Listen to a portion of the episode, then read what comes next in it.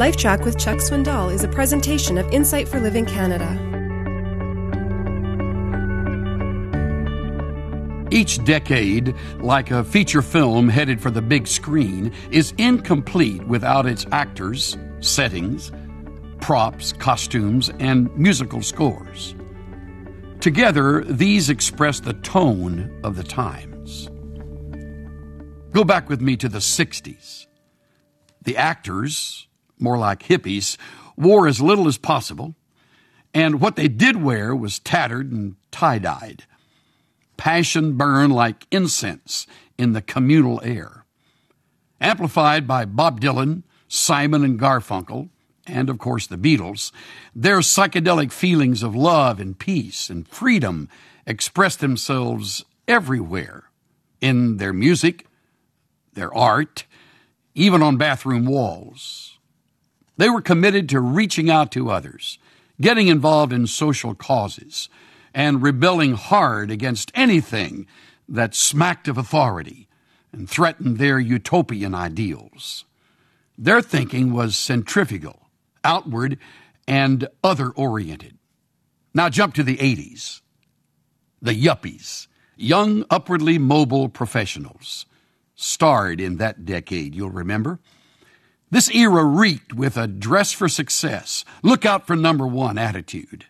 The props were, well, sushi and Perrier, B M Ws and, and tanning oils.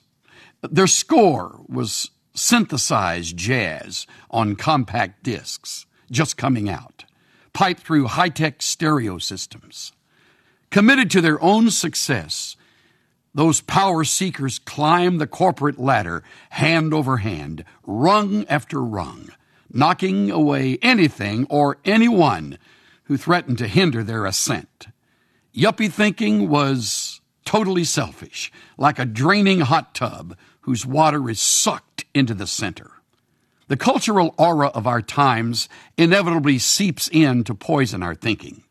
Fortunately, though, living in God's spiritual kingdom cannot help but affect and change us too, only for the better.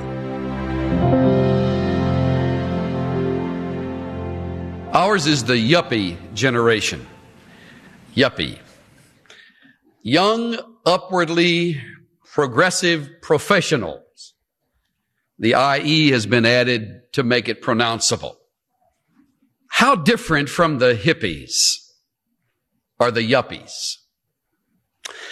What different questions they ask now than were asked in the nineteen sixties. The yuppie asks, what's in it for me? How rapidly can I be promoted? How much will I make? What are the benefits, the perks that I can enjoy? And often implied in their questions would be such thoughts as, what's so bad about greed? And why not look out for number one? And a half dozen other similar sounding questions that would probably have shocked the hippies of the sixties. And the yuppies look so differently. They even smell good. How different from the hippies of the sixties.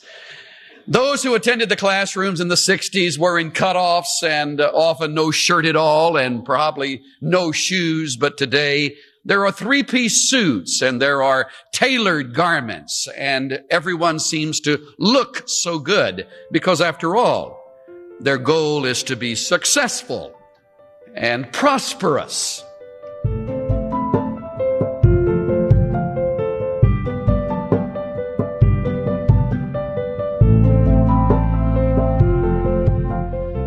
The cultural atmosphere in our times seeps in and poisons our thinking. You and I can't live completely unaffected by it. Fortunately, though, living in God's spiritual kingdom can't help but affect and change us too, only for the better. This is Steve Johnson of Insight for Living Canada. Listen to more of Chuck Swindoll's LifeTrack messages at lifetrack dot c a. LifeTrack, where life and truth meet.